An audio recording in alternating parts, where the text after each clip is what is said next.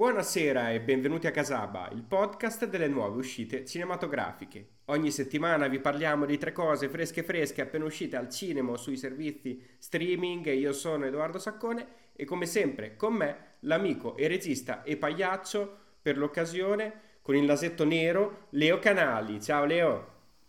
Ciao Sacco, bentornati nel nostro podcast estivo che inizia ad avere sempre meno puntate. Questa cosa deve essere preoccupante.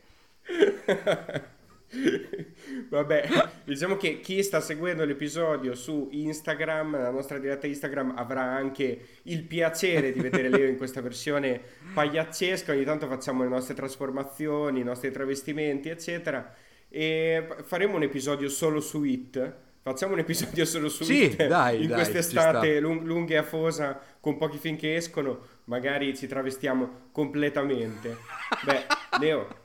A te la parola, fai la tua introduzione, fai quel cazzo che ti pare e poi lancia la sigla, dai. Va bene, allora, eh, premessa per, pro- per il continuo, il proseguo di questa programmazione estiva. A differenza della prima estate di Casaba, che poi coincise con il lancio del podcast e quindi i primi episodi in cui ancora dovevamo un po' farci le ossa, farci i muscoli e cercavamo di trovare veramente, spremere una programmazione estiva tormentata dai lockdown, dalle chiusure, dal- dai cinema chiusi, poi riaperti, poi richiusi e dal fatto che ovviamente non si distribuiva quasi nulla.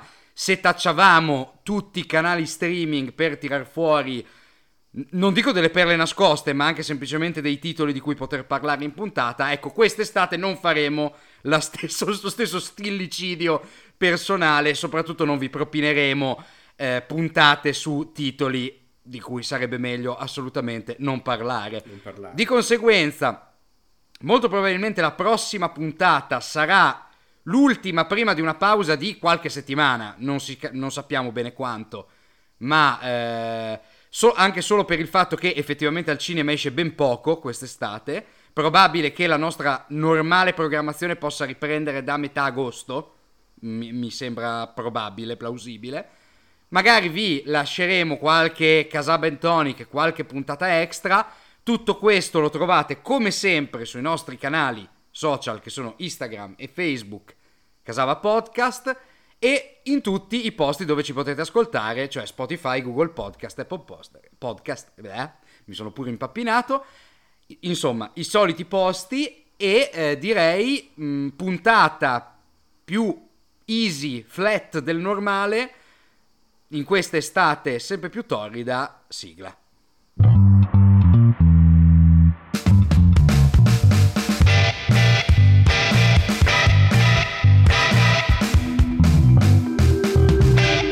Inizio io a parlare della grande serie TV dell'estate, della serie TV più attesa, della serie TV più vista anche perché è su Netflix, della serie TV di cui ormai stanno parlando tutti e di cui, da cui le tendenze iniziano ad uscire fuori dalle magliette che si comprano negli store online a eh, le, le- varie Fender Stratocaster che eh, sono tornate di moda. Anche la radio ha preso nuova linfa, nuova ispirazione da Stranger Things. Sia e mai che ci torni comodo. È ritornata nelle classifiche mondiali. Questo veramente a sorpresa. Forse questo è il miracolo che ha fatto questa quarta stagione di Stranger Things. Kate Bush, she is back. Stranger Things is back. Quarta stagione, seconda parte. Attenzione perché le prime sette puntate di questa quarta stagione di Stranger Things sono eh, passate il mese scorso come malloppone unico, metodologia tipica di Netflix e gli ultimi due episodi invece sono stati trasmessi solo il primo luglio, un mese circa dopo i primi sette. È già una scelta che ha fatto discutere, di cui si è parlato tanto, perché eh, portare i primi sette episodi come un gruppo unico e poi gli ultimi due in chiusura quasi come un film eh, finale a terminare la stagione. Ehm, prima di tutto perché la stagione si prestava ad essere divisa in queste due parti. C'era un settimo episodio di cui abbiamo parlato un paio di casaba fa, di cui eh, oltre alla struttura che si prestava ad essere la chiusura, c'erano eh, varie rivelazioni, varie sorprese, un finale cliffhanger particolarmente forte E poi c'erano questi ultimi due episodi che effettivamente funzionano un po' come blocco unico. Dove eravamo rimasti? Eravamo rimasti sempre a Hawkins e non solo in questa stagione con i ragazzi che mh, fanno parte del gruppo principale dei protagonisti di Stranger Things che cercano di eh, combattere Vecna, questo avversario fino al settimo episodio particolarmente misterioso all'interno della cittadina Hawkins che ormai abbiamo imparato a conoscere particolarmente bene, mentre Mike e Jonathan e um, Eleven seguono un altro percorso al di fuori di Hawkins nel deserto, nel deserto in cui 11 Eleven Millie Bobby Brown è stata rapita perché ha perso i suoi poteri e, e si cerca di farli recuperare in modo che possa affrontare Vecna. Allo stesso tempo abbiamo anche eh, Hopper e eh, l'entourage che fa parte del suo gruppo che continua a eh, passare gli episodi in Russia in un vero e proprio gulag in cui è stato arrestato e tenuto dalla fine della terza stagione fino a questo momento. Questi sono eh, gli ambienti in cui ci muoviamo quando si ricomincia questa stagione, quando ci ritroviamo a convivere con i nostri protagonisti in questi ultimi due episodi. Gli ultimi due episodi che sono divisi in maniera molto chiara, molto definitiva. Mi aspetto già un crossover con eh, Black Widow a questo punto. Sembra un po' Black Widow, tra l'altro un attore del cast di Stranger Things fa parte anche del cast di Black Widow e um, questi ultimi due episodi che sono divisi in maniera molto, molto evidente, molto forte. Il primo si concentra, dalla durata di un'ora e venti canonica per questa stagione, si concentra su eh, quello che sta succedendo a 11, in questa base militare nascosta e sotterranea in mezzo al deserto degli Stati Uniti e in cui lei eh, recupera il rapporto con papà, interpretato da Matthew Modin, il, eh, lo scienziato che aveva eh, fatto evolvere i poteri di Eleven già una prima volta e che già una prima volta era stato presente nella serie come villain principale. E, um, il secondo episodio invece, dopo varie, le varie preparazioni ne- che, necessitano, eh, che necessita la serie per condurci verso quello che è il vero finale, il secondo episodio è il vero finale. Un finale che si concentra pre- prevalentemente a Hawkins, in cui i fili si cercano di eh, riannodare in, eh, nel modo più completo possibile, pur mantenendo però i protagonisti divisi in tre gruppi principali. Ormai lo dicevamo pure qualche settimana fa, Stranger Things ha recuperato tanti personaggi nel corso delle varie stagioni, personaggi che di solito fa fatica a mollare perché preferisce mantenerli, preferisce ammassarli. Quindi ci ritroviamo in questa quarta stagione in cui un blocco unico di eroi, pure nel finale, sarebbe stato un po' eh, strabordante, sarebbe stato un po' complesso da gestire. E quindi si sceglie questa strada molto particolare di far interagire e comunicare in qualche modo i personaggi attraverso ambienti diversi, quindi mantenendo queste sottotrame che hanno attraversato tutta la stagione anche negli ultimi due episodi. Esperimento che mi pare funziona particolarmente bene. D'altra parte, la presentazione era stata questa: un trailer molto cupo, molto violento, molto eh, pronto a prepararci a quelli che posse- potevano essere degli esiti catastrofici per i nostri protagonisti e per eh, le nostre avventure. E anche una dichiarazione dei fratelli Duffer, i creatori della serie, che diceva ehm, ci saranno 5 personaggi che dovete essere pronti a salutare. Con queste premesse ci siamo eh, avvicinati alla chiusura della stagione tutti in maniera un po' timorosa, pronti a perdere eh, almeno due o tre dei protagonisti preferiti della serie. Ora, ehm, è difficile ovviamente parlare di questa seconda parte di stagione che si basa su una prima parte di stagione che già aveva diversi capovolgimenti, aveva già diversi eh, colpi di scena ed è difficile parlarne senza fare spoiler. Quindi cercherò un po' una via di mezzo, un semi spoiler. E chi non l'ha visto ormai Stranger Things lo rivedrà probabilmente tra 5-6 anni o non lo rivedrà mai più. Quindi probabilmente si aspetta qualche elemento di troppo. Ehm, Qual è la questione? La questione è una, o forse due, o forse tre. La prima fondamentale è proprio questa. Ehm, dopo quattro stagioni, dopo un percorso che si inseriva sempre di più all'interno dell'età adulta dei protagonisti, età adulta che è stata eh, esaminata e discussa tantissimo durante le pause tra una stagione e l'altra, con queste foto un po' eh, inquietanti di, dei ragazzi che crescevano fino ad arrivare a eh, Bobby Brown e da Jimmy Fallon che pare abbia 45 anni, anni. invece ne ha 18, tra parentesi, e, e questa, età, adulta portava con sé anche una diversa consapevolezza nella scrittura dei personaggi, nella loro evoluzione eh, narratologica e soprattutto eh, nei, nel, nei risvolti che si porta dietro il genere. Il genere di Stranger Things che si trasforma sempre. Inizia come una serie fantastica e mano a mano si inserisce sempre di più all'interno dell'horror. L'horror è il vero protagonista di questa quarta stagione, già la terza stagione aveva dei toni più cupi rispetto alle precedenti, la seconda aveva i primi eh, momenti di violenza, i primi momenti di sangue evidenti e la prima invece era una cosa un po' più bambinesca in qualche modo, cosa che donava particolarmente, così come dona l'horror in questa quarta stagione. Però la dichiarazione dei Duffer e in generale quello che tutta la stagione ci aveva portato a credere era che ci sarebbero stati dei risvolti molto violenti, ben più violenti rispetto a quelli che effettivamente ci sono stati in questa chiusura di stagione eh, dal punto di vista eh, dell'evoluzione della narrazione della storia un po' forse un po' deludente. Un, una chiusura di stagione che si prestava a qualcosa di veramente forte, veramente epocale, veramente violento, veramente eh, carico di shock per lo spettatore e che invece non è avvenuto del tutto, secondo la logica già presente nelle precedenti stagioni che i personaggi, eh, una volta che hanno attecchito all'interno del, del pubblico, di Stranger Things nel momento in cui hanno iniziato ad avere quel successo, eh, quella celebrità, ormai sembra che non li si possa più abbandonare.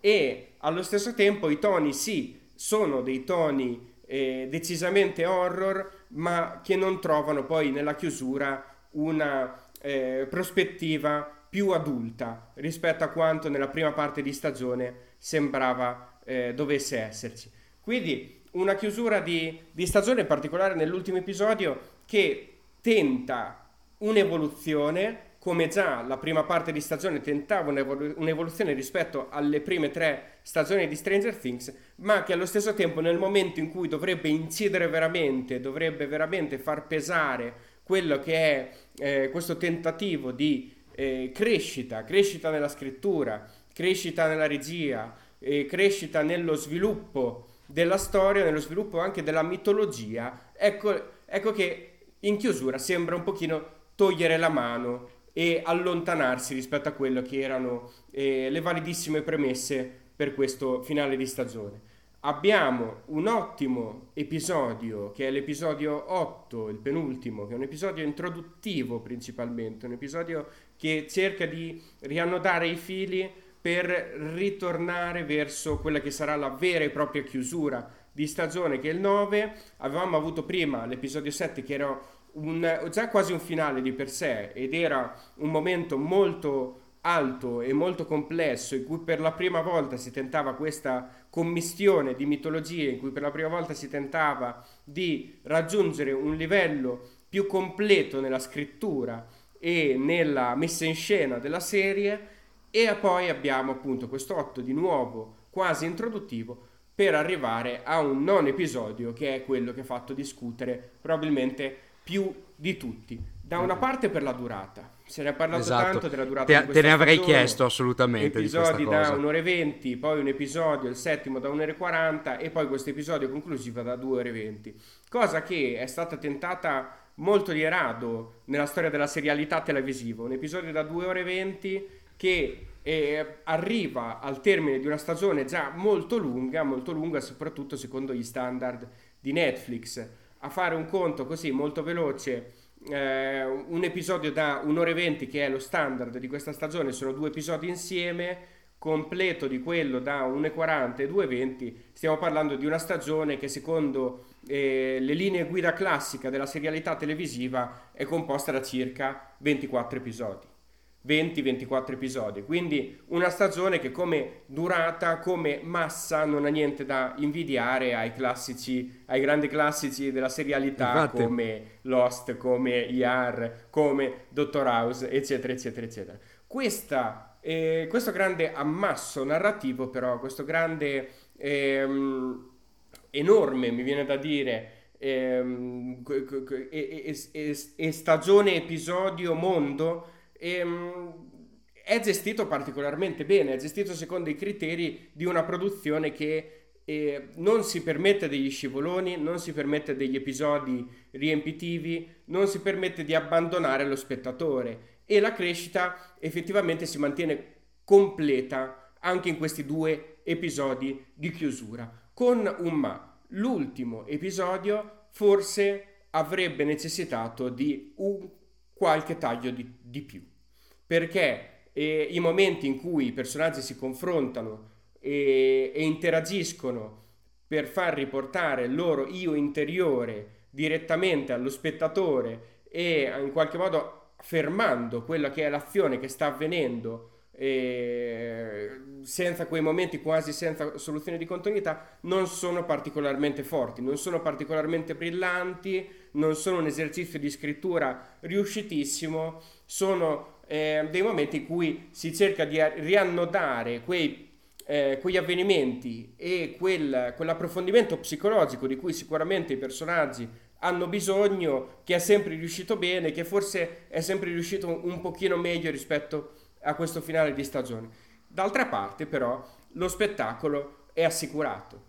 Il finale di stagione è l'episodio sì più tamarro, decisamente più tamarro di tutte e quattro le stagioni di Stranger Things, è anche l'episodio più spettacolare, è anche l'episodio che ha eh, senza ombra di dubbio quello che è l'apporto eh, tecnico migliore che si sia mai visto all'interno di questa serie televisiva lo ha perché gli effetti speciali disseminati continuamente lungo l'arco dell'episodio sono eh, di ottima fattura, lo ha perché l'apporto musicale che è sempre stato ottimo all'interno della serie eh, ha due o tre pezzi all'interno dell'episodio veramente iconici e inseriti perfettamente all'interno della, eh, della serie e dell'episodio soprattutto e lo è perché eh, le caratteristiche tecniche di questa stagione si mantengono inalterate e, ehm, e questa fotografia pastellosa dal meglio di sé eh, in alcuni dei momenti di questo ultimo episodio, dalla eh, celebre tipica festa di fine anno del liceo eh, recuperata dai ricordi di Max a eh, il mondo del sottosopra che non è mai stato così grande, fino a un'evoluzione ehm, spettacolare e catastrofica allo stesso tempo, di cui non dirò molto di più. Eh, cosa abbiamo però? Abbiamo un problema che è quello di cui parlavo all'inizio.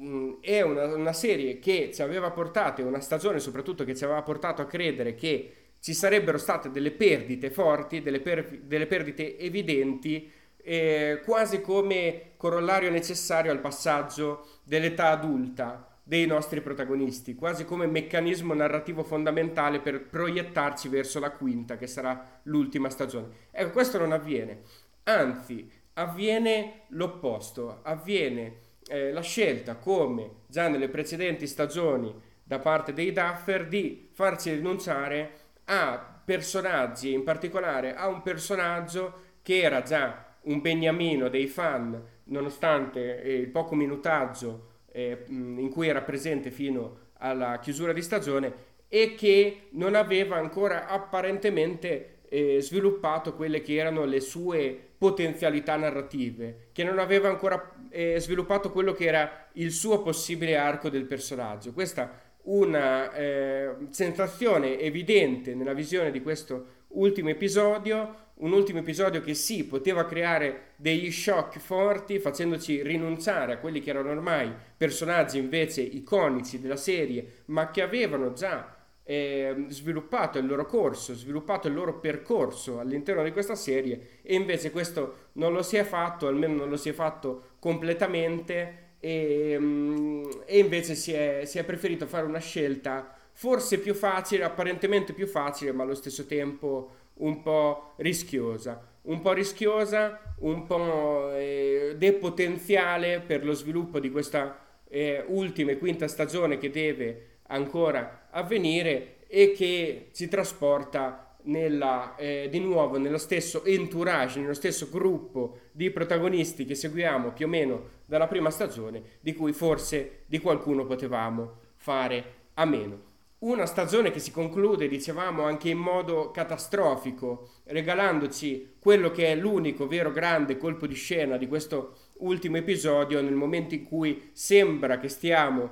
perdendo un altro personaggio eh, storico e ormai iconico della serie. Ecco, in questa falsa dipartita, in questa falsa morte, falsa morte che trovavamo già alla fine della prima stagione, con eh, la morte di Undici che poi non avveniva, e poi alla fine della terza stagione con la morte di Hopper che poi non avveniva, ecco che qui una falsa morte, l'ennesima in chiusura di stagione, trova almeno il senso e un meccanismo narrativo particolarmente interessante e, per portarsi, per proiettarsi verso un, un bel colpo di scena quasi in chiusura di episodio. Non si può dire di più di questa, di questa, stagione di Stranger Things, di questa chiusura, se non che io sono stato particolarmente felice di ritrovare una stagione eh, più ricca, più completa, forse troppo completa, chissà, su questo ci interrogheremo ancora molto prima di raggiungere la quinta stagione che probabilmente sarà ancora più lunga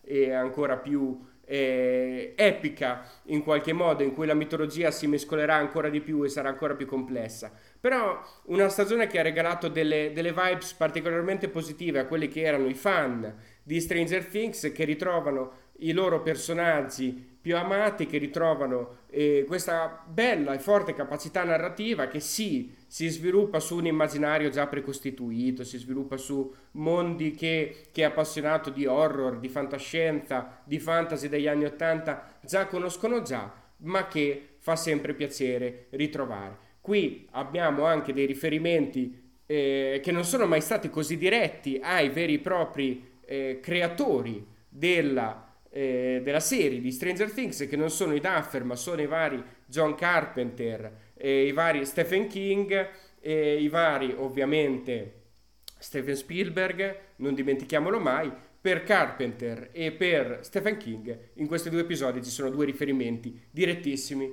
particolarmente divertenti e particolarmente riusciti. Stranger Things stagione 5 arriverà e nel 2024 altri due anni di produzione sarà però finalmente la stagione definitiva. Sarà la stagione di chiusura dopo una quarta stagione che ha posto le basi molto bene nel poter eh, pensare a quello che sarà il futuro della serie e il vero finale della serie. Stagione 4 è una stagione che ha arricchito il mondo che ha ampliato il mondo che ha ricollegato i fili delle stagioni precedenti eh, in una maniera intelligente e che mh, continua a, a, mostrarsi come forse il prodotto tra le varie produzioni televisive Netflix più interessanti, il primo vero prodotto, quantomeno in Italia, che Netflix ci ha portato e che ha reso iconico e um, chissà, magari sarà anche l'ultimo, prima del fallimento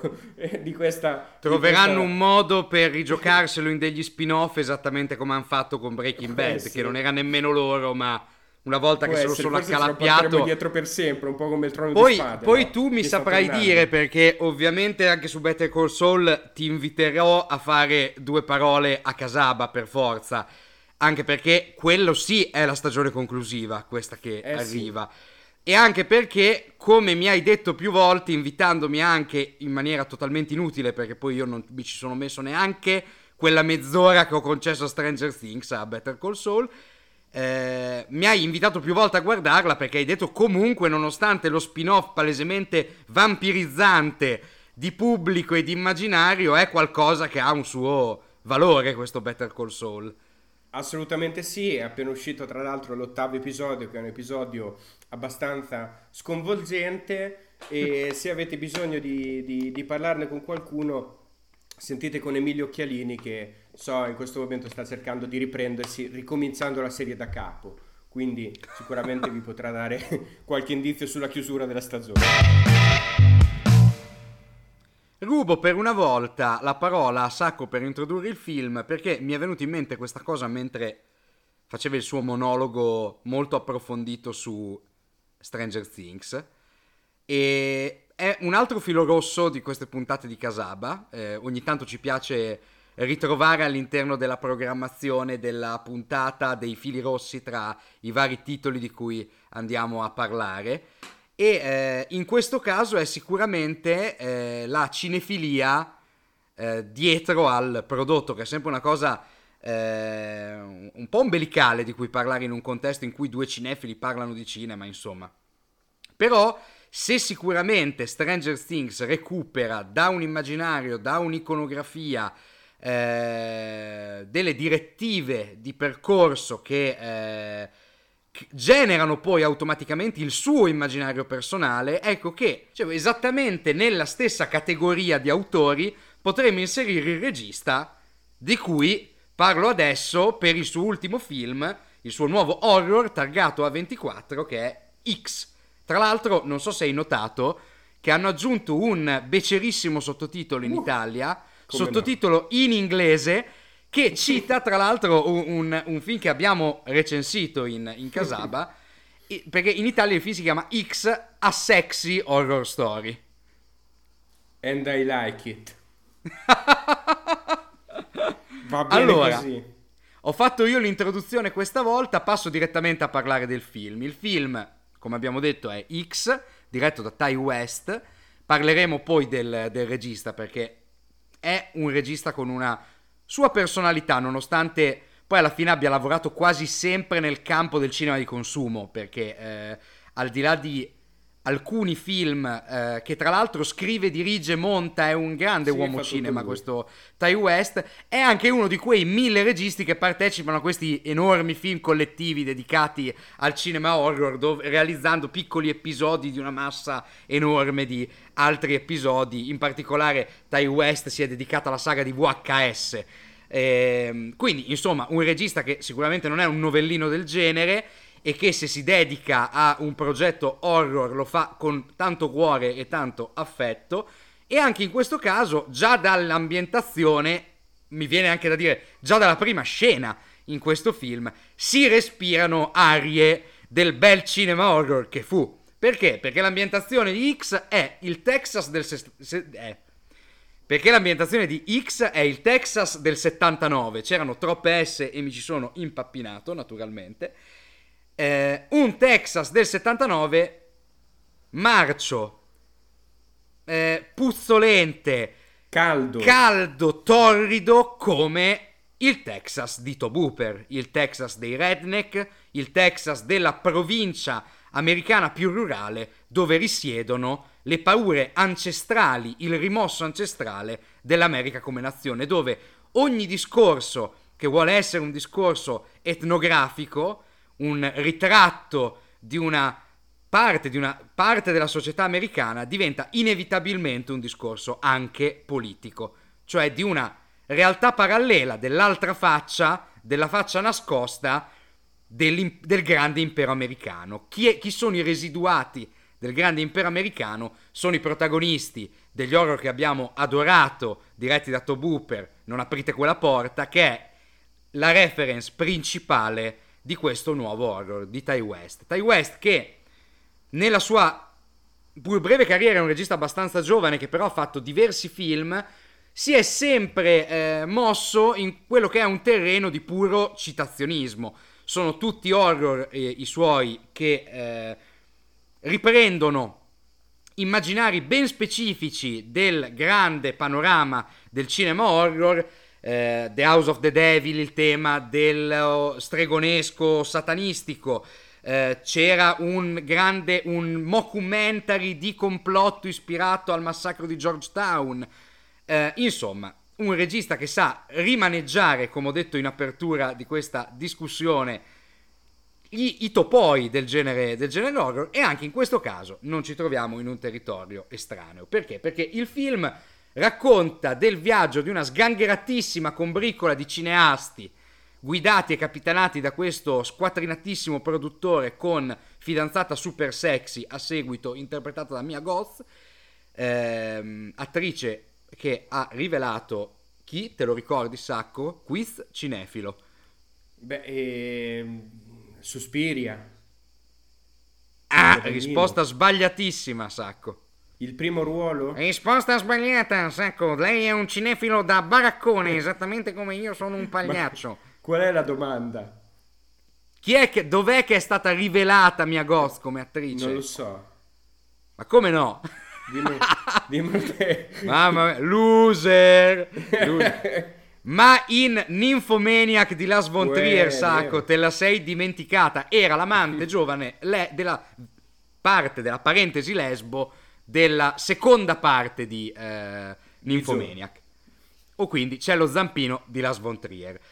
Dicevo, Wayne è questo produttore squattrinato con super sexy fidanzata a seguito che, accompagnato da un reduce del Vietnam, bello corpulento, questo afroamericano bello corpulento, e il regista con anche lui fidanzata a seguito, decidono di prendere in alloggio un piccolo cottage nella campagna, come abbiamo detto, arsa dal Rurale. sole del Texas, per girare di nascosto, perché ovviamente non c'è un permesso che è uno, è come se noi qua prendessimo un Airbnb per girare un porno, è un po' la stessa cosa, sperando di non finire nelle grinfie della coppia di anziani signori con cui si trovano a fronteggiarsi questo Wayne e compagnia. Insomma, idea, noleggiano questo... Eh, eh? Bella idea, tra parentesi, potremmo Bella prendere idea. l'Hotel Marta. Esatto. E si ritrovano a... Eh, mettere in scena questo scalcinatissimo film porno chiamato The Farmer's Wife, mi pare, eh, che devono girare un po' di nascosto durante il loro soggiorno in, questo, in questa catapecchia in mezzo ai campi di grano. Eh, ovviamente, mm, che, che succederà mai, direte voi? I due anziani signori che ospitano questa combricola non vedono sicuramente di buon, o- buon occhio le attività sessuali e promiscue si, a cui si dedicano questi giovani all'interno del capanno e faranno di tutto, nel senso anche più cruento del termine, per fermare i ragazzi e fargliela pagare con Charlie per le feste. Tra l'altro, un punto a favore del film, e qua iniziamo a parlare un po' della sostanza, e la sostanza di un horror, che cos'è se non la ciccia, lo sbudellamento, il sangue, anche questo è quello che ci fa appassionare di questo genere di film, non mancano assolutamente in questo X, che infatti in Italia si è pigliato, vuoi per l'accoppiata fatale sesso, porno e, ehm, e sangue, si è beccato un bel vietate ai minori al cinema. Eh, dicevamo prima dell'inizio della puntata che l'ultimo film ad aver avuto un vietato ai minori ai 18 in Italia quale era stato? Era stato La scuola cattolica, film molto discusso di cui Sacco ha parlato ampiamente in questo contesto. Lì era san- sesso, sangue e religione. Esatto, e anche critica politica forse. Sì, sì, sì. Direi, c'era, c'era sicuramente anche quel contesto. In questo caso Ty West non lesina mai sulla violenza, che è estremamente grafica e molto godereccia, devo dire la verità eh, e sicuramente ehm, non lesina appaga, sul porno. Appaga nella visione. Non lesina sul porno, anche se siamo sempre in una dimensione un po' casta, sinceramente, soprattutto quando si scopre che la fidanzata di questo adorabile regista eh, con ambizioni di autorialità, in realtà, invece di star dietro alle lamentele da Cahiers du Cinema del suo fidanzato, vorrebbe anche lei dedicarsi a qualche sessione nel letto con il baldissimo afroamericano protagonista del porno. Eh, non si vede assolutamente niente, questa è stata un po' una delusione, devo dire la verità. Eh, la cosa più divertente, più divertita è anche il modo di Ty West di ritrarre poi questa combricola di disperati, perché ehm, vuoi con la palestra eh, fatta nel film precedente con il documentario, tutte le parti, le parti visive del porno che ehm, il regista con il, il produttore Wayne stanno girando sono molto divertenti e tra l'altro ricalcano in maniera eh, esplicita eh, il look del porno degli, della fine degli anni 70, primi 80, quindi squattrinatissimo, ehm, sporco, granuloso, anche la stessa grana della pellicola sembrava, come molto spesso succedeva, i registi giravano questi film con pellicole di, di scarto, con scarti di pellicola di vecchi rulli e quindi molto spesso anche la pellicola a sua volta era esattamente come il contenuto che poi si trovava a ritrarre, marcia sporca, queste pellicole decadenti che cadevano a pezzi, in più altra cosa molto divertente, il eh, il quantitativo di allusioni molto divertite anche nelle scene non porno del, del film è veramente simpatico e divertente. Per e il resto... I baffoni. E poi i baffoni, esatto. Per dirvi, la prima, la prima scena con cui si apre il film è um, il, l'attore afroamericano che fa benzina in una pompa di benzina e al regista viene in mente di angolare l'inquadratura in modo tale che sembra che con il suo pene lui stia riempiendo il serbatoio della macchina e non con eh, il pistolotto della, della, pompa di benzina. Ci sono delle scene, come ho detto, molto divertenti. Il, la combriccola di Amici è ben delineata a livello caratteriale. Eh, una, c'è un brindisi adorabile eh, dove eh, i vari personaggi brindano alla loro, dopo il loro primo giorno di riprese chi alla gloria del porno e chi alla grandezza del cinema d'autore come il nostro, il nostro eh, regista. Ovviamente è già diventato un meme per tutte le pagine, tipo il cinefilo nell'era dell'internet e compagnia. Se devo andare effettivamente a sviscerare ehm, quello che è questo film, di cui non mi vorrei attardare nemmeno troppo a parlare, perché è un po' è una visione che in generale consiglio agli amanti del, del, genere. È sicuramente un prodotto molto funzionale alla sua missione di puro intrattenimento. Che, che ne voglia la 24, perché poi la 24 che ormai è diventata, non abbiamo avuto occasione mai di parlarne davvero tanto perché. Eh, dedicandoci noi a film che tutto sommato escono in sala, escono in sala o in streaming, in realtà la 24 in Italia arriva poco ed è abbastanza inspiegabile eh, questa cosa. È una delle, delle, realtà produttive, sicuramente la realtà produttiva più particolare, più influente a livello culturale in un ambito che è a metà tra il, fi- il cinema d'autore e la cultura pop più spinta. È riuscita a trovare un, una, un, un punto di incontro eh, veram- che ha saputo declinare nelle maniere più inaspettate, tanto da diventare veramente nel giro di pochi anni ehm, quasi una, una, firma, una firma ehm, oddio, eh, qua, qua, mh, tanto da diventare nel giro di pochi anni qualcosa di eh, inconfondibile.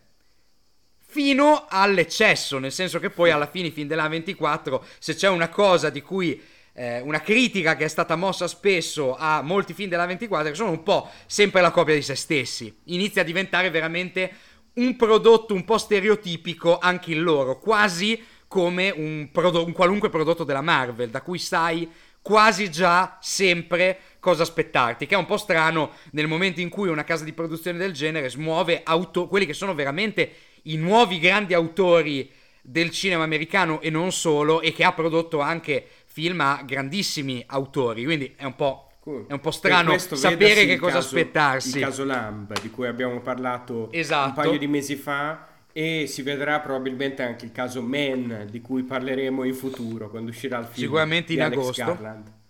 Insomma, che che ne voglia la 24, il film fa il suo lavoro di cinema di intrattenimento. Ehm, è impreziosito sicuramente dall'attenzione che questa casa di produzione in generale riserva all'accuratezza poi estetica dei prodotti. Sono quasi sempre i film della 24 film che spendono tanto dal punto di vista iconico. Sono qualcosa che deve rimanere nello sguardo prima ancora che per le trame, che per quanto riguarda questo X è sinceramente un po' di riporto, è un po' sempre la solita roba. Anche i colpi di scena non sono così ehm, accurati, sono anche un po' telefonati, la trama è un po' quella che è ma dal punto di vista estetico sicuramente il film è molto appagante, come sempre ci ha abituato la 24 anche in questo, eh, con risultati non sempre eh, precisi, come magari in questo caso. ci sono spesse, spesse, spesso delle volte i film della 24 altro eh, dettaglio a sfavore, ma è un po' quello che succede nel momento in cui ovviamente una casa di produzione ha bisogno di trovare uno standard, è il fatto che effettivamente questa tiratura estetica così eh, esasperata non fa altro che poi riempire, cercare di riempire quello che poi è un grande, enorme vuoto, non solo concettuale, ma anche sostanziale dei prodotti che, che propongono. Mi viene in mente il caso eh, di, del film di David Lovery, quello... Eh, eh, il, il, Cavaliere Story. Verde, il no, Cavaliere il Cavaliere Verde. Verde, ma anche Agostori, sono film che pro- profondamente figli della logica produttiva della 24 che tirano tantissimo a livello estetico e sicuramente sono degli spettacoli visivi eh, totalmente appaganti, ma che effettivamente poi dal punto di vista contenutistico e sostanziale sono film molto deboli. Mm. O, anche, o anche, che cedono a volte a, mm, a, eh, questo questa tendenza al simbolismo astratto non sempre così chiara o, ehm, ehm, o lineare, insomma, sembrano molto anche. funzionale, funzionale, esatto, esatto, quello è il termine. E... Beh, questo X a me ha colpito abbastanza. E, e, mi era piaciuto molto il film precedente di Ty West, due film precedenti in realtà, perché in mezzo c'è The Sacrament, che è quello di cui parlavi te. Mm-hmm eh, prima, il, due film fa, lui aveva fatto House of the Devil, che è un film che, che, è un film che riprendeva un immaginario per poi prendersi una deviazione finale stranissima, stranissima, che usciva da quell'immaginario e che ricostruiva gli ambienti, i personaggi, i look, con una grande raffinatezza, con grande semplicità e grande raffinatezza contemporaneamente. Mi aspettavo di trovare qualcosa del genere in questo X, in realtà fa un'operazione abbastanza simile e questo però si muove verso direzioni un pochino diverse. Sicuramente il grande rispetto per il genere, la grande conoscenza, la grande cultura del genere ce l'ha Ty West si vede anche in questo prodotto. Questo è un prodotto che forse però si mantiene un po' più classico, un po' più tradizionale. Forse sì. i due motivi di interesse maggiori che ho avuto per X sono uno la, la sua natura ibrida, il fatto che per la prima metà il film a tutti gli effetti si concentri quasi totalmente sulle acrobazie pornografiche dei esatto. personaggi. Prima di diventare un horror trascorrono circa 45 minuti, esattamente metà del film, e quella prima parte forse è anche più divertente più originale rispetto alla seconda. E, um, il secondo motivo probabilmente è la riflessione eh, debole, accennata, però comunque funzionale, comunque eh, consapevole e necessaria sul conflitto generazionale, che è un po' il centro di questo racconto, come era il centro di tutti i racconti del cinema a cui si è ispirato, a partire proprio da Non aprite quella porta. No, un conflitto eh, tra due eh, modi diversi di essere americani, no? il redneck e il, la, la, la, la, costa, costa est degli Stati Uniti, oppure due generazioni, il vecchio e il giovane. E in questo caso è chiaro che ci si concentra soprattutto su questo secondo aspetto, no? la vecchiaia vista come qualcosa di inquietante, come il redneck di non aprite quella porta, a cui si uniscono entrambe le cose, quindi ancora peggio, e la vecchiaia che fa schifo, senza sconti, senza concessioni. Il vero mostro di questo film sono due vecchi. Sono due vecchi con la pelle raggrinzita, con questo trucco tremendo, fintissimo, però anche molto divertente, sì. molto, molto funzionale anche questo, anche perché eh, l'interprete della, della vecchia a cui appartiene il casotto dove loro girano i porno è sempre Mia Gott. È esatto. sempre Mia Gott travestita da anzianissima, mostruosa. Ecco, sicuramente eh, Tai West è un regista che poi quando arriva al punto sa che cosa dire, sa come metterlo in scena, sa come mostrarlo, eh, non è scontato, non è un regista inconsapevole e soprattutto non è un regista che va oltre alle proprie potenzialità. No, esatto. Devo dire tutto molto equilibrato e come abbiamo detto sembra quasi ehm, parte integrante del tributo al genere e soprattutto di questo filone del genere horror il fatto che nel momento in cui si racconta questo tipo di realtà americana inevitabilmente si crei un discorso politico. Esatto. Eh, ovviamente se devo riprendere quella che è stata la tua... i, due, i tuoi due, due punti sul film, devo dire, la parte di racconto dell'underground del porno poteva anche occupare più spazio. Mm. Cioè, mi viene da dire che potesse essere ancora più approfondito, perché è anche evidente che Ty West non fa un discorso superficiale, né a livello iconografico né a livello di come orchestra quella parte. È ovvio che è, evidente che ci tenga, non avrebbe preso tutto questo spazio a livello narrativo. Quasi che ne avrei voluto vedere anche di più. Cioè, sarebbe andato probabilmente contro all'idea più commerciale che c'è dietro a un film di questo tipo, ma è davvero interessante, anche perché il risvolto horror, la violenza, la, la, l'esplodere della violenza, alla fine è qualcosa di veramente molto derivativo. E tolto questo discorso, che ovviamente è l'architettura della tensione, dell'esplosione della tensione tra il, nel contrasto generazionale, al di là di questo discorso che, come abbiamo detto, è un discorso politico che ha a che fare con un ritratto di quel tipo di America. Inevitabilmente ci sta dentro. Ripeto, è la parte più derivativa e forse un po' più automatica di un film di questo tipo. Non che non sia consapevole, ma è molto automatica. Mentre la parte dedicata all'underground del porno è veramente qualcosa che ha del cuore a livello narrativo e registico.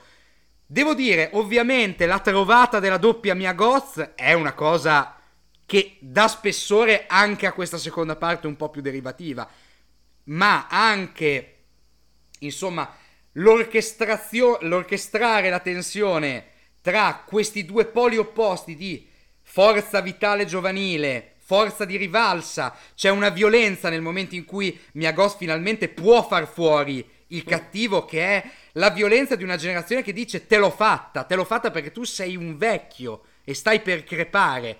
Mentre invece io sono giovane, posso scopare, posso divertirmi, posso essere libero, mentre tu invece sei incatenato al tuo destino, che è quello della morte. E allo stesso tempo una generazione, quella di questi vecchi, che è una generazione di un'America antica, di un'America repressa, chiusa ne- nelle quattro mura di una casa che ha difeso come se fosse il bene più grande del mondo e che gli verrà strappato con la naturale eh, conclusione della sua vita. E si, e si rende conto di non avere in mano assolutamente niente, di non avere in mano più nulla. E che quindi, giustamente, anche questa è una, è una giusta raffinatezza, è incardinato nell'esasperazione di un piacere, anche dove non ci può essere più chiaramente nessun piacere. È l'America che si trincera, è l'America che costruisce i muri, è l'America che si racchiude dentro se stessa e non vuole in nessun modo essere espropriata dal nuovo, cosa che, deve essere, che, che è una naturale conseguenza della storia, del, dell'andamento della storia, del proseguire delle generazioni. Questa, ah, c'è, c'è tutta questo, questo sì. nel film di Ty West. Per questo è un film molto equilibrato, molto preciso, un po' abbandonato ha un automatismo di genere quando la tensione horror esplode. Ma, come abbiamo detto, un film, un perfetto film estivo. Se sì. vede presente questa cosa, che è tutta dei nostri distributori in realtà, che l'estate ci devono stare soltanto gli horror al cinema. In questo horror c'è pure del porno, quindi figurati, sì, vi divertirete sì. un casino a vederlo. Quindi no, davvero... Va bene anche a dicembre, va bene anche in estate, forse meglio. In estate, in estate va ancora meglio, siamo accaldati quando entriamo in sala e incredibilmente scoprirete che l'aria condizionata non ha nessun effetto perché sarete accaldati anche durante la proiezione. Beh, chiudiamo con un quiz anche per te a questo okay, punto. Vai. Kit Cudi, il divertitissimo e divertente interprete eh, principale del porno di questo film, rapper tra l'altro, prima di essere attore, dove l'abbiamo incontrato prima?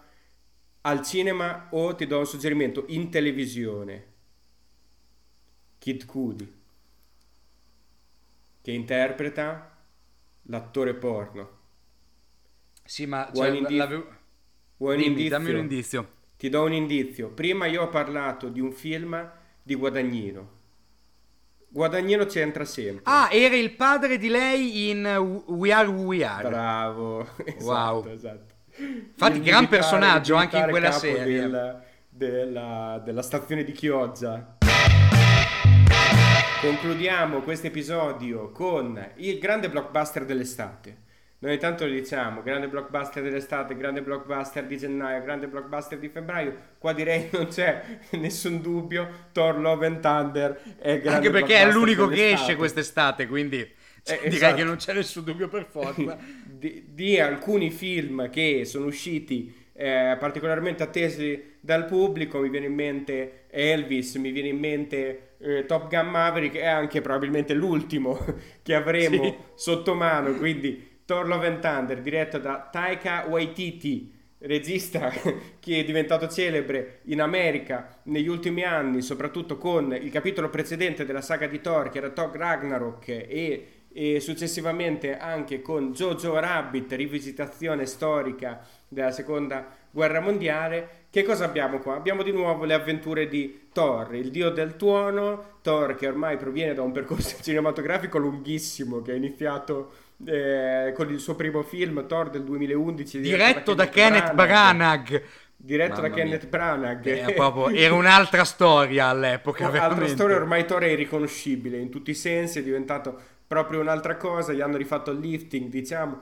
Poi Thor l'avevamo incontrato nei vari film degli Avengers, poi in Thor 2, poi in Thor 3. Sai, sai cosa mi volta, diretto ricorda l'evoluzione di. Thor? Eh? Mi ricorda l'evoluzione di Thor dal primo capitolo che era tronfio proprio anche l'idea di prendere Branagh perché dici ma uè abbiamo a che fare con gli dei dobbiamo chiamare che ha una statura. Esa- no? ha una statura, quasi shakespeariana. la, la divinità shakespeariana dobbiamo chiamare Kenneth Branagh che è un regista totalmente inappropriato per dirigere questo tipo di film ma ci hanno provato che mi ricordo tra l'altro lui faceva dei numeri per cercare di stare dentro al genere sghembava le inquadrature faceva Mm. Che era una roba proprio ridicolo cioè evidentemente non aveva nessuna idea di come mettere in scena questa cosa però si sarà preso una, una svagonata di soldi poi mi ricordo il secondo capitolo ti ricordi il nome Thor The Dark World The Dark World. cioè che volevano farlo oscuro volevano farlo tronfio caricato a un certo punto è successo che ha, ha- niente ha eh, come si dice Ha svaccato. ha svaccato, esatto, quello volevo dire. Ha svaccato completamente. E sembra un po' l'evoluzione inversa. Tipo, hai presente, che ne so, in classe, al liceo, ti ritrovi, che ne so, il personaggio più estroso, che, che si veste secondo le mode del momento, magari fa l'emo, magari è un super truzzo, ha quelli che giravano con i pantaloni di- al ginocchio praticamente, col culo di fuori. E un personaggio estroso che dici, poi ha, svaccato veramente, dici, mamma mia, c'è proprio calato nel- nelle mode più stupide del momento, eccetera, e te lo ritrovi tipo dopo l'università, che è diventato Eh, un è impiegato di banca, tutto elegante, tirato, e dici, ma, boh, ma chi è questo? È diventato un'altra persona. Sembra, Thor, abbiamo avuto un rapporto più o meno allo stesso modo, ma inverso. Sei inscimunito col tempo, probabilmente. È vero, infatti pare scimunito. Però ci sono. Eh, c'è una cosa da considerare: i Guardiani della Galassia. Esatto, Tutta questa certo, operazione, certo. questa, questa revisione, questa ristrutturazione di Thor proviene proprio da lì, proviene dai due film diretti da James Gunn che hanno mostrato una strada nuova per il Marvel Cinematic Universe, che hanno per la prima volta dichiarato che la comicità funziona. Ovviamente Waititi poi la comicità la trasforma poi in una cosa sua più demenziale. E sicuramente c'è- si, si sente meno amore per i personaggi, no? si sente meno, Mm. meno struttura, però un po', un po' è successa questa cosa qui. A me questi ultimi due episodi di Thor invece ricordano l'evoluzione di Freddy Krueger. Non so se hai presente Freddy Krueger. Beh, sì, sì, assolutamente. Sì, sì, è vero. effetti. Poi da- dal quinto, dal il quinto, il sesto, il settimo, eccetera, pare, pare un rincoglionito pure lui, no? Sì, In sì, qualche sì. modo. Vabbè, Thor Love and Thunder, dopo gli eventi di Ragnarok, dopo gli eventi di Avengers Endgame, dopo gli, eventi di 3-4 film che adesso non saprei rimettere in linea, Thor si ritrova a eh, affrontare l'universo eh, in una serie di avventure alla Thor, come definisce lui, classiche Esatto. avventure alla Thor, insieme ai Guardiani della Galassia. Guardiani della Galassia che in Avengers Endgame avevano perso uno dei, dei loro elementi principali, cioè Gamora, e che però hanno continuato a vivere come una famiglia e con Thor, in questo caso, ehm, nel corso di diversi anni. Ad un certo punto però la sua avventura si deve fermare perché Thor si trova a dover fronteggiare un nuovo nemico, un nuovo nemico che decide di affrontare da solo e anche in una sorta di eh, rinascita, di possibile rinascita personale. Questo nemico è Gore, il macellatore di dei, interpretato da Christian Bale. Questa volta Thor ovviamente è Chris Hemsworth, come al solito.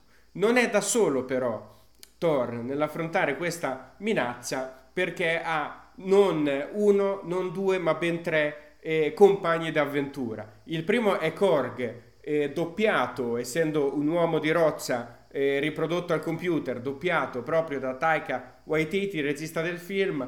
Un'altra è Valkyria, Tessa Thompson, un altro persa- personaggio del Marvel Cinematic Universe dichiaratamente omosessuale e il terzo invece è Jane Foster. Jane Foster è il grande amore nella vita di Thor, amore che lui non ha mai dimenticato. Volevi dire che... jo- Jodie Foster, vero?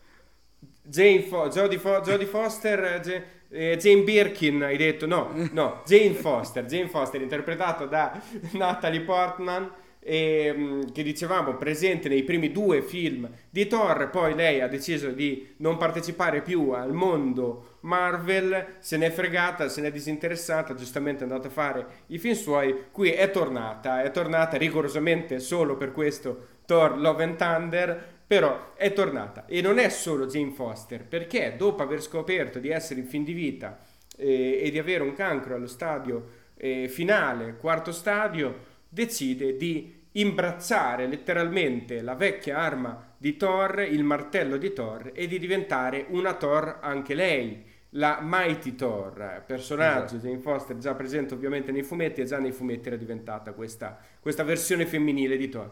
Quindi le loro strade si incrociano e poi tutti si trovano a dover difendere un gruppo di bambini asgardiani rapiti proprio da Gore, da questo eh, villain, da questo villain da cui direi di partire perché è un villain molto interessante secondo me.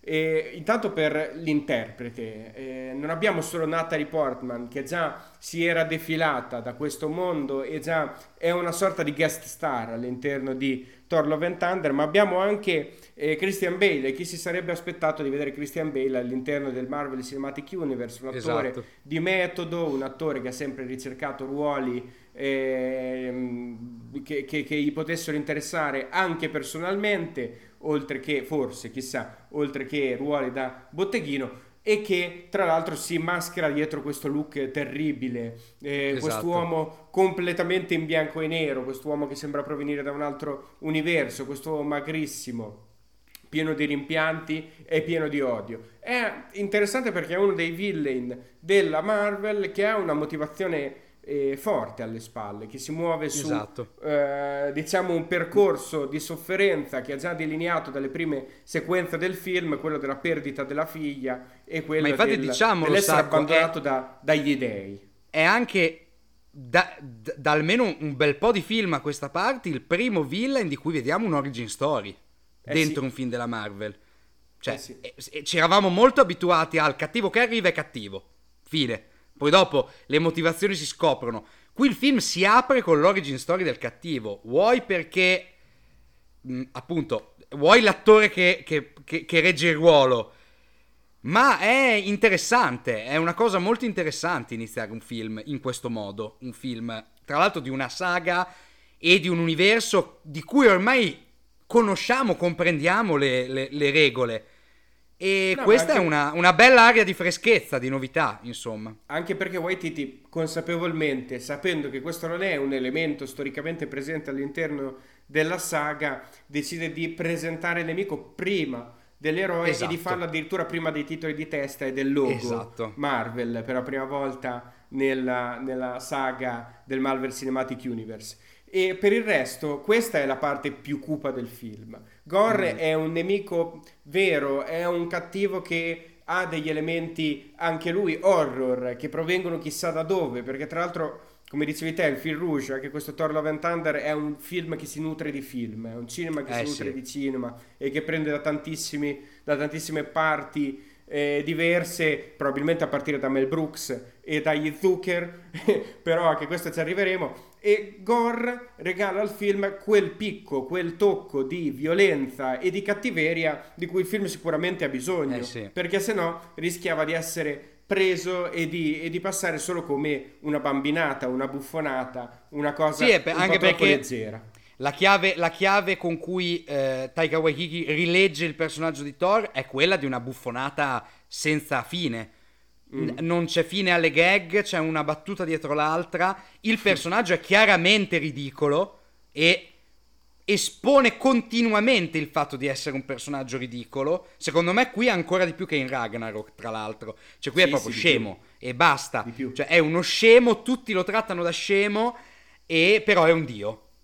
E quindi come tutti i dei è altezzoso, ma nel suo essere altezzoso è un ignorante, quindi è uno che non si rende neanche conto. Però appunto no- senza un contraltare di tragedia, cavolo, reggere due ore di, di beceronata pura sarebbe stato pesante. E invece, per fortuna, il contraltare di tragedia un pochino c'è, c'è anche una sequenza eh, comandata, governata letteralmente proprio da Gore nel centro del film, che regala un bellissimo viraggio in bianco e nero bianco e- che incupisce anche solo questo i toni, no? Questi- anche solo questo sa incupire i toni. D'altra parte, tutto il resto del film invece è estremamente leggero, è molto leggero, come dicevi te. Ci sono delle cose che sicuramente all'interno di questo Thor funzionano di più e delle altre che funzionano un po' di meno. Per esempio, la, la struttura del film io non l'ho trovata particolarmente forte. Ti dico che cosa ho trovato invece particolarmente forte, poi mi dirai, mi direi te. Eh, alcune guest star, alcune apparizioni di personaggi umani, eh, animali, oppure anche solo oggetti fisici che vengono in qualche modo animati, che sono particolarmente divertenti. Eh, uno, eh, uno degli aspetti più divertenti del film, una delle gag più divertenti del film, perché chiamarlo aspetto mi sembra un po' un regalo, è questo conflitto che avviene tra le varie armi di Thor. Già sembrava abbastanza stupido nei film precedenti il fatto che lui passa da un'arma all'altra, quasi come se quest'arma avesse una coscienza propria. No? Ecco, qui questa cosa viene portata all'estrema conseguenza e avviene un vero e proprio conflitto tra il martello e l'ascia, no? tra Stormbreaker e il Mjolnir, mi ricordo anche i nomi. Guarda un po'. L'altro, l'altro invece personaggio sicuramente più divertente all'interno di questo film è Zeus, interpretato da un Russell Crowe particolarmente in, non si può dire in forma, quindi diremmo in sforma, sformato, particolarmente contemporaneo, ecco come Russell Crowe di questi ultimi anni, che si, si regala questa, questa apparizione, questo cameo, anche abbastanza lungo in realtà, perché sono i dieci minuti Eh sì. forse più, più, più, più densi, più pregni del film. Questo cameo, tra l'altro, Russell Crowe con questo look da, da dio greco con il pettorale rifinito con non, non tanto con gli addominali, ma più che altro con la pancia. Con questo insieme di vallette alle sue spalle, no? Esatto. che eh, regalano anche questa figura di reale portanza e che in realtà è un altro coglione, forse il peggiore dei coglioni presenti all'interno di questo film, molto divertente. Abbiamo anche due capre che belano lungo tutto il Bellissime. film, molto divertente, se ne è già parlato tanto, è un po' la, la, la catchphrase principale, è un po' Sì, no, l'elemento funzionano un po' come i cavalli di Flau. Blucher. Esatto, Frau Buchler è sempre quella gag lì, ma io ci vedo tanto della, della commedia demenziale americana degli anni 70-80, viene da lì quella roba, ha un'anima comunque, non è una, una follia, una, una demenzialità fine a se stessa, comunque c'è una, una personalità e mm, poi che cosa si può dire oltre a Oh, questo? no. Sono qua, sono qua. Ok. Sono tornato. Cosa si può dire oltre a questo? Si può dire sicuramente che fa piacere rivedere i Guardiani della Galassia, no? Sì, Guardiani sì. della Galassia che sono ovviamente tra i Un po'- personaggi è un po' un aperitivo al terzo volume. Esatto, aspettando tra l'altro lo speciale di Natale che uscirà a dicembre con i Guardiani della Galassia e poi il prossimo film della saga dell'anno prossimo. Queste sono le cose che poi nel film funzionano, no? Insieme anche una certa anima, bellissime scenografie, molto curate, molto ricche, molto spettacolari. Sì, infatti, guarda, per molto risponderti- costose. Per, per- per farti, per farti un- per unirmi come voce a questo coro, eh, ti dico, eh, la cosa sicuramente più bella, più appagante, più stimolante del film è il grande immaginario visivo che Taika Waititi riesce a orchestrare. Cioè, ci sono delle soluzioni visive, ci sono dei character design eh, appena abbozzati come narrazione cinematografica, ti passano davanti agli occhi un istante, ma sono molto ricchi, molto creativi, eh, anche le soluzioni visive che Taika Waititi sceglie di adottare sono inusuali per il Marvel Cinematic Universe.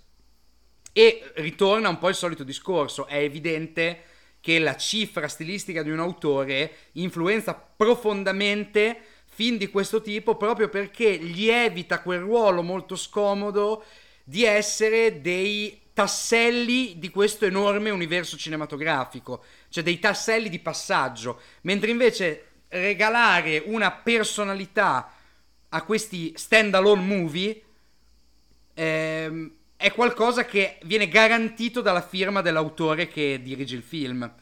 È evidente che Taika Waititi presta molta attenzione al, de- al look generale, non soltanto del film, della regia, ma proprio degli ambienti, delle creature. Eh, mi ha ricordato questo tipo di attenzione così maniacale, mi ha ricordato molto eh, il Valeria nella città dei mille pianeti di Luc Besson, sì. che è un film sci-fi per adolescenti passato più o meno in sordina, non ne ha parlato nessuno se non male, più o meno come di questo Thor Love and Thunder, eh, perché siamo gli unici due di, tutti, di tutte le galassie conosciute a cui è piaciuto o comunque appagato come, come sì, visione. Sta facendo, gente, sta facendo, discutere molto. La, la gente, la gente è, in, è, inviperita come al solito per delle motivazioni veramente sceme. E Valeria nella città dei mille pianeti era un film tracotante di idee tracotante di creatività. Ce n'era veramente anche troppa. Io mi ricordo una scena in particolare in cui devono andare da questo mm, l'ennesimo grande capo- capoccia alieno imperiale in questo banchetto infinito dove mm. tutti devono portare delle portate che questo grande imperatore eh, categoricamente rifiuta portando poi alla morte del povero emissario che gli ha portato eh, il, la cena sul piatto sostanzialmente. E io mi ricordo che c'è questa carrellata su questa enorme processione di alieni che portano piatti per questo imperatore galattico. La camera passa accanto a questi cibi che sono tutti pazzeschi, costruiti, sembra ognuno dovrebbe meritare un primo piano e invece la camera li sorvola per dare l'idea anche di quanto poi vedi questa grandissima creatività quasi non ha bisogno nemmeno di dichiararsi. È soltanto un elemento di contorno, ma è, tal- è bellissimo. Fermeresti il frame e ti metteresti a guardarlo, quello che c'è. E questo Thor Love and Thunder mi ha dato la stessa idea, il design dei mondi, i passanti nelle città, la grande assemblea degli dei dove c'è capitanata dal Russell Crowe, dallo Zeus di Russell Crowe, i vestiti dei personaggi, tutto è m- profondamente creativo, profondamente immaginifico. Mm. E questo si rispecchia anche nel design delle scene che molto spesso regalano delle soluzioni visive inaspettate e molto intense. Tutto il finale presente con a pelo d'acqua, gioco di riflessi, è una bellissima scena. Sicuramente un'altra scelta particolarmente azzeccata, soprattutto per un film così dichiaratamente leggero, è il fatto di eh, esporsi e di esistere principalmente per un pubblico che è molto più giovane di quanto siamo giovani noi, perché noi siamo comunque giovani, però il film è un film realizzato per bambini e adolescenti. Esatto. Questo è evidente non solo dal tono, ma anche dalla presenza stessa di diversi personaggi ma, che sono ma, bambini ma non solo, e adolescenti. Eh, dichiaratissimo cosa, dal finale. in realtà è molto, molto funzionale no? al progetto. Certo. A questo nuovo Thor, a questa ristrutturazione del personaggio, al fatto di parlare non sempre e, per forza a tutti, ma in questo caso più a certe fasce di pubblico, ma farlo in maniera intelligente. Ecco, non, non escludere so, no, gli altri, tra ma l'altro, parlare tra... principalmente a loro. Qui, per esempio, Leo c'è una scena che penso se io fossi stato un, un, ragazzino, forse un bambino, mi sarebbe rimasta, sarebbe rimasto nel mio immaginario. È, è la scena in cui eh, ci sono i bambini eh, dentro la gabbia con Gore e il serpente. Te la ricorderai adesso che ti sì, dico sì. Sì, certo. ecco, è evidente che c'è quel tipo di pensiero che il film è stato strutturato in quel modo lì per loro e questa è una cosa che ho, ho trovato sincera, anche perché fa parte di un percorso cinematografico E, mm, non è la prima volta che Waititi parla ai ragazzi, parla ai bambini. Jojo Rabbit era solo un caso di diversi in cui questo registro si riferisce a quella fascia di pubblico. Forse anche perché è un po' un bambino neanche lui, no? Sì, sì,